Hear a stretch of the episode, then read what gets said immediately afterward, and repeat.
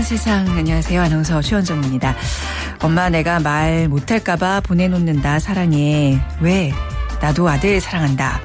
자, 수학 여행을 떠난 아들은 기울어져가는 배 안에서 어머니에게 마지막 문자를 보냈고 어머니는 영분도 모르는 채 사랑한다는 답을 보냈습니다. 급박했던 세월호 사고 당시의 상황과 함께 그 순간 어머니를 생각했던 한 소년. 절박했던 순간이 온 국민의 가슴을 울렸죠. 그리고 바로 1년이 지났습니다. 유람선도 좋아했고 바다도 좋아했던 세월호 유가족들은 이제 더 이상 그렇지 않습니다. 최근 세월호 인양을 둘러싼 대립과 갈등까지 이제 아, 노란색만 봐도 눈물이 납니다. 세월호 유가족들의 마음의 상처 과연 언제쯤 아물 수 있을까요? 오늘 세월호 일주기 상처 입은 희생자 가족들과 국민들에게 소중한 치유의 기회가 되기를 기도해 봅니다. 오늘 빅데이터로 보는 세상 핫클릭 이슈 설왕설래에는 세월호 1년을 돌아보는 시간 마련했고요.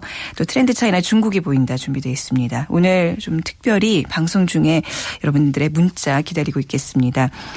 어, 세월호 유가족들에게 드리고 싶은 메시지 또 함께 나누고 싶은 이야기 보내주시면 되는데요. 휴대전화 문자 메시지는 지역번호 없이 샵 9730, 샵 9730입니다. 짧은 글은 50원, 긴 글은 100원의 정보 이용료가 부과되고요. 또 스마트폰이나 PC를 통해서 들으시는 분들은 KBS 라디오 애플리케이션 콩, KONG를 다운받으셔서 문자 참여해 주시기 바랍니다.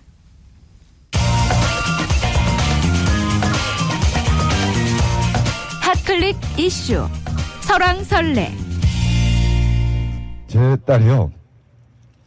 초등학교와 중학교와 유치원서부터 고등학교 들어갈 때까지 같이 있었던 친구들이 다 죽었습니다.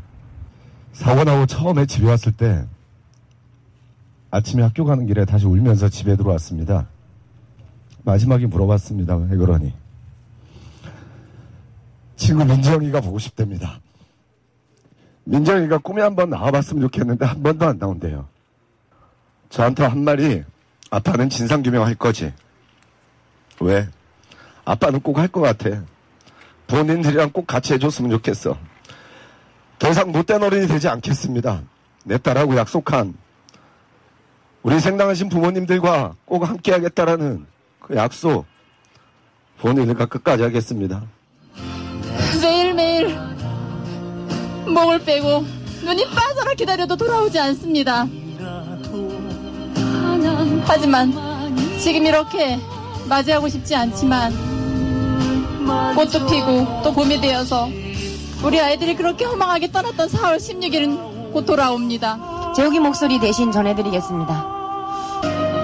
엄마, 내가 손잡고 안아주고 만져, 만지고 그렇게 하지 못해도 나 엄마가 그냥 하고 싶은 거 하면서 행복하게 잘 살았으면 좋겠어. 내가 우리 가족이었던 게 엄마의 아들이었다는 게 음, 너무 행복했어요. 너무 아파하지 마시고 이제부터라도 엄마 하고 싶은 거 하면서 행복하게 사세요. 그렇게 약속하고 왔는데 오늘 보니까 삭발을 하시네요.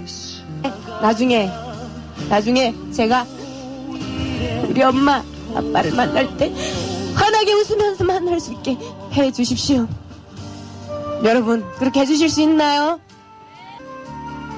약속해 주시는 거죠? 약속해 주시는 거죠? 약속해 주시는 거죠? 예.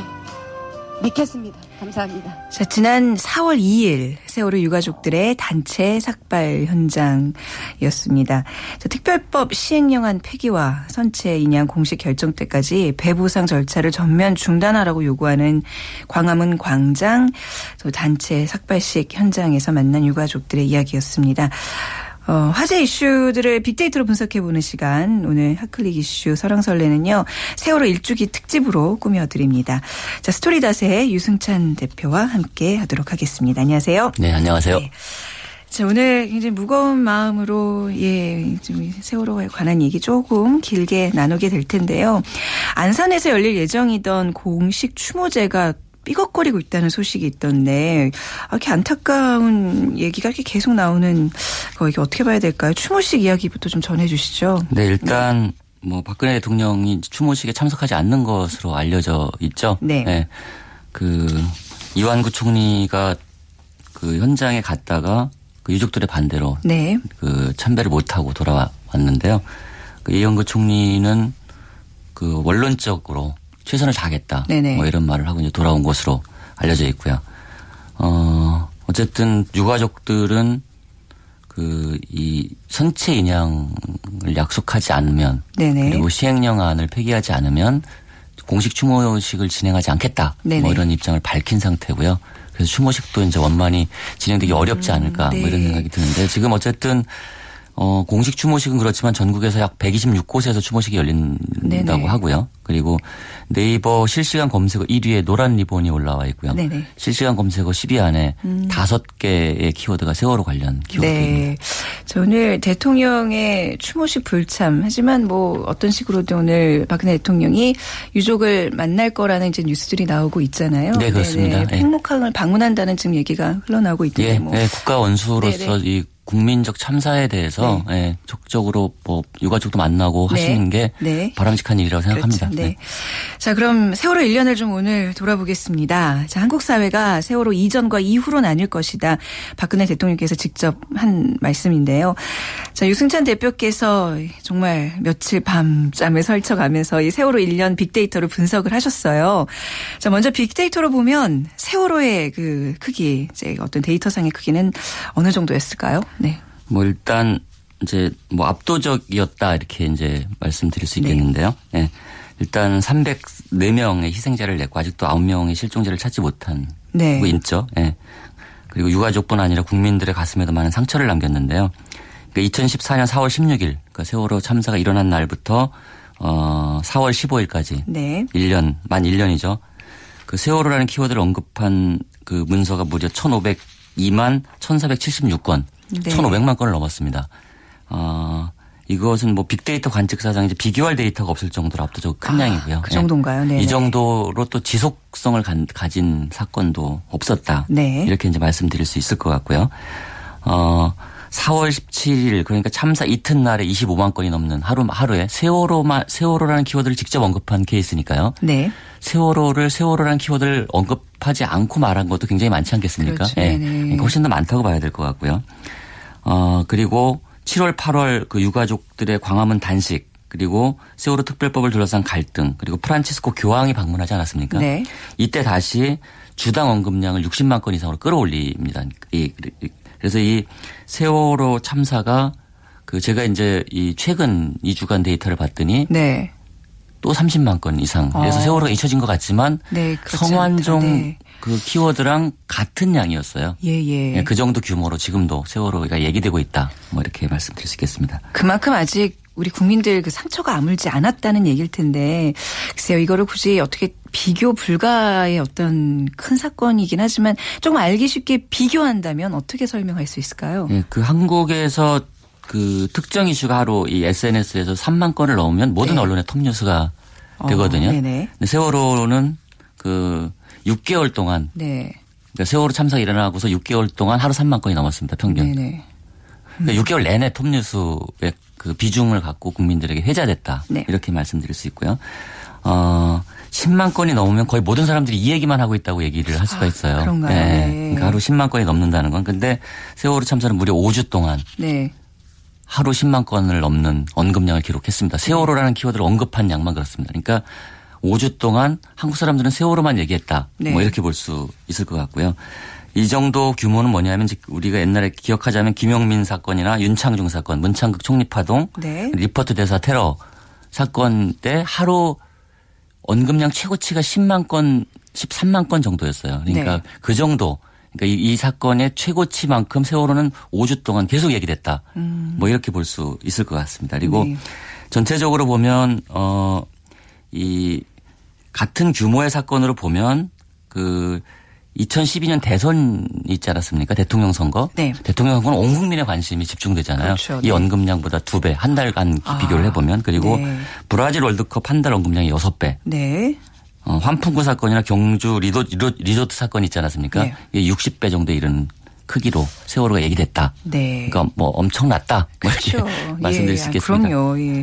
이렇게 또 비교해서 들으니까 이게 얼마나 우리에게 큰 사건이고 그랬는지 좀, 좀 실감이 되는데 자, 사람들은 주로 어떤 얘기들을 이 소셜 데이터로 좀 알 수 있을까요? 그 일단 그 전체적으로 연관어를 네. 보면 네. 이게 사람들이 이제 어떤 얘기를 가장 많이 했는지 알 수 있지 않습니까? 연관어 분포를 보면 네. 일단 사람들이 가장 많이 얘기한 것은 유가족이었습니다. 네. 그러니까 유가족을 생각하면서 당연히 슬픔과 분노 이게 굉장히 중요한 의미를 갖습니다. 음. 네네. 그러니까 어떤 사건이 있을 때 희생자가 많이 났을 때 사람들이 보통 슬퍼하는 건 당연하지 않습니까? 네네. 근데 분노를 같이 느꼈습니다. 이 얘기는 그 세월호는 참사 자체가 슬프기도 했지만 분노를 느낄 만하니까 그러니까 세월호에 대한 대응 과정, 구조 실패부터 네. 그 이후에 특별법 과정, 제정 과정을 둘러싼 이 대응 과정에서 유가족들이 많이 분노했다. 뭐 이렇게 볼 수 있을 것 같고요. 그래서 학생들이 어쨌든 집단적으로 희생됐기 때문에 유가족 가족에 대한 언급량이 많이 나, 그 높아졌고 그리고 유가족들이 어떤 문제를 정치권의 도움을 받지 못한 상태에서 직접 해결하려고 했던 네. 그래서 정치 권력과 이 유가족이 직접 대면하는 사건들이 굉장히 많지 않았습니까? 네네. 그래서 유가족이 많이 언급되면서 같이 뭐 학생, 아이, 자식 이런 부모 자식을 네. 잃은 부모의 슬픔들이 많이 언급됐다 이렇게 볼 수 있겠습니다. 네네. 모두가 나의 가족을 잃은 양 슬픔에 잠겼던 그 기억 다시 또 새롭게 또 느껴지네요. 이게 또 정말 이게 어떻게 보면 국민적인 참사였던 거잖아요. 네. 두 번째 네. 특징으로 보면 이제 네. 국민적 참사였다는 거고요. 네. 사람들은 세월호를 세월호 뒤에 뭐라고 붙이지 않습니까? 네. 세월호 참사, 세월호 사건, 네. 세월호 사고. 네. 뭐 어떤 어떻게 지금 어떤 게 어, 가장 많이 참사가 압도적이었어요. 참사요. 그러니까 사람들은 이게 그냥 자연 재- 재난이 아니라 네. 예, 구조 실패에 따른 인재였다라고 인식한 것 같고요. 참사가 265만 건, 네. 그리고 사건이 108만 건. 사건은 중립적인 단어라고 볼 수가 있고요. 네. 사고라는 단어가 있는데 이 이거는 뭐 교통사고 뭐 이런 발언들이 있지 않았습니까? 네. 근데 91만 건에 그쳐서 사람들은 이 정치권과 언론이 그이 세월호 참사를 교통사고에 비교하려고 했던 축소하려고 했지만 네네. 그렇지 않았다. 참사로 불렀다. 이렇게 볼 수 있고요. 그리고 세 번째 특징으로는 박근혜 대통령과 정부의 책임을 가장 강력하게 물었습니다. 네네. 그러니까 정부는 청해진 해운과 해경의 책임을 떠넘기려고 했고 네. 그리고 이준석 선장과 유병원에게 책임을 떠넘기려고 했지만 어 사람들은 박근혜 대통령과 정부의 이름을 훨씬 더 많이 호명했다. 뭐 이렇게 볼 수 있고요. 음. 뭐 정치권에 대한 어떤 원망도 많이 좀 담겨 있겠네요. 참사 초기에 보면은 새누리당 언급량은 굉장히 높게 나오는데 그건 전부 새누리당 소속 의원들의 막말 발언들 네. 때문에 올라왔었고요.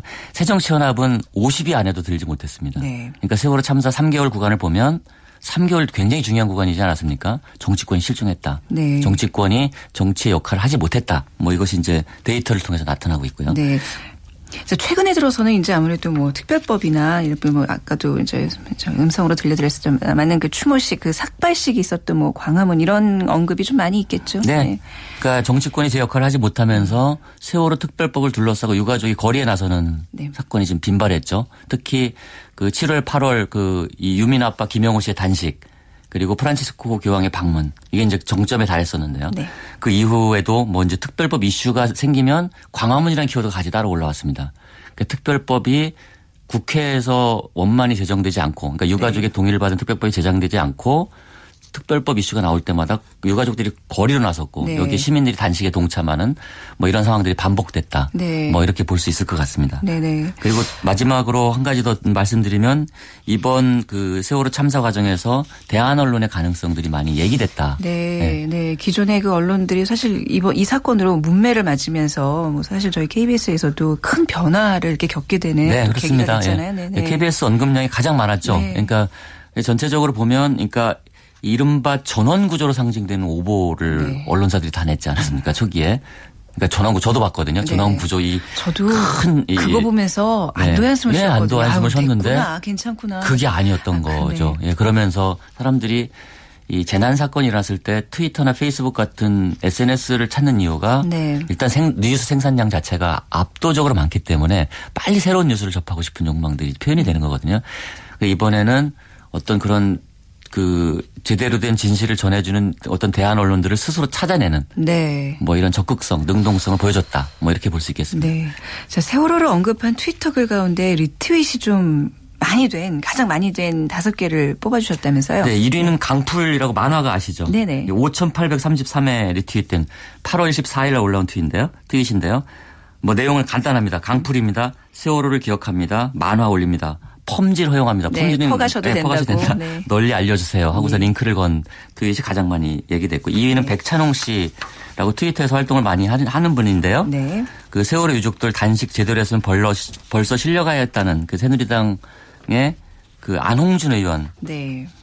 에게 유가족을 돌보는 담당에서 이보라 선생이 직격탄을 날렸다. 뭐 이런 이제 이 트윗이 이제 많이 퍼졌습니다. 안홍준 의원은 단식은 죽을 각오로 해야 된다. 네네. 병원에 실려가도록. 뭐 이런 그 말을 막말을 해서 했었죠. 또 네.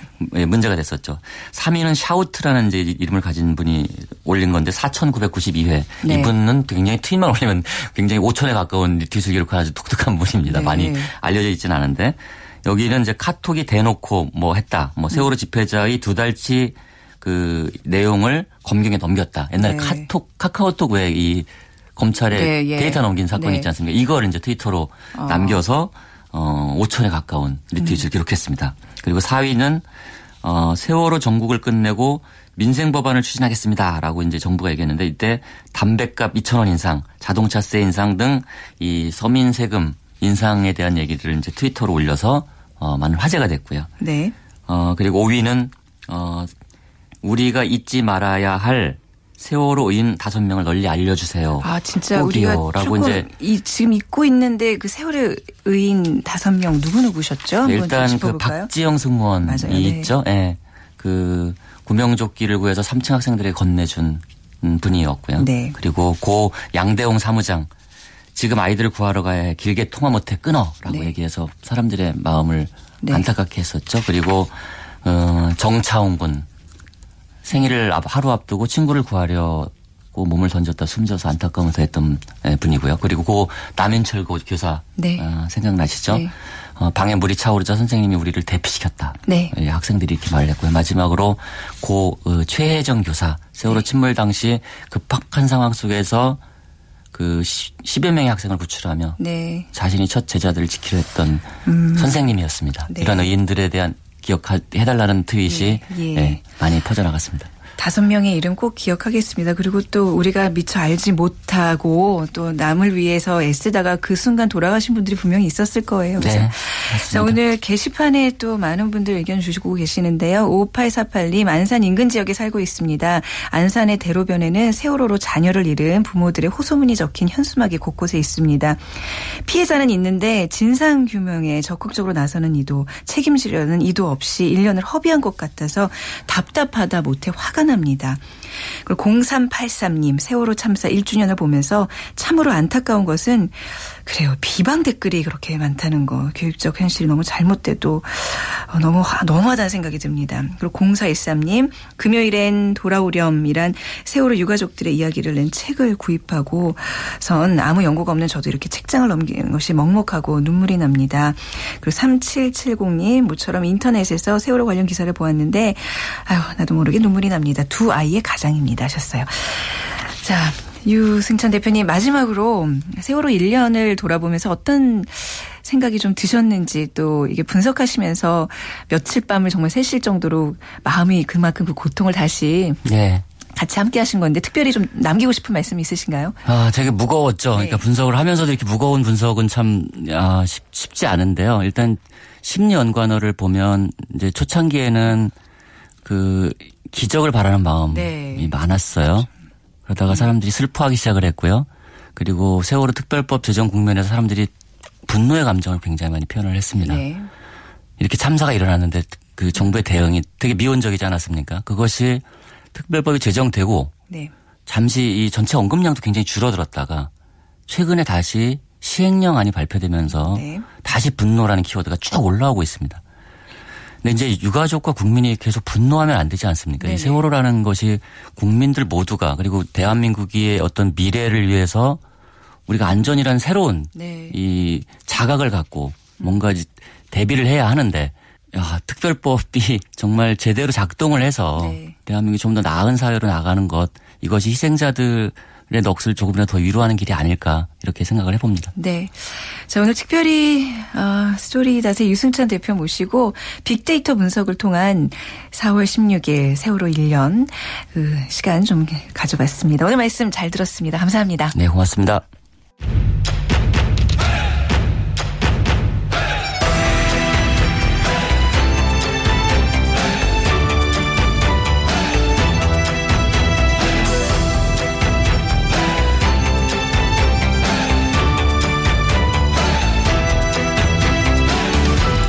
랜드 차이나 중국이 보인다.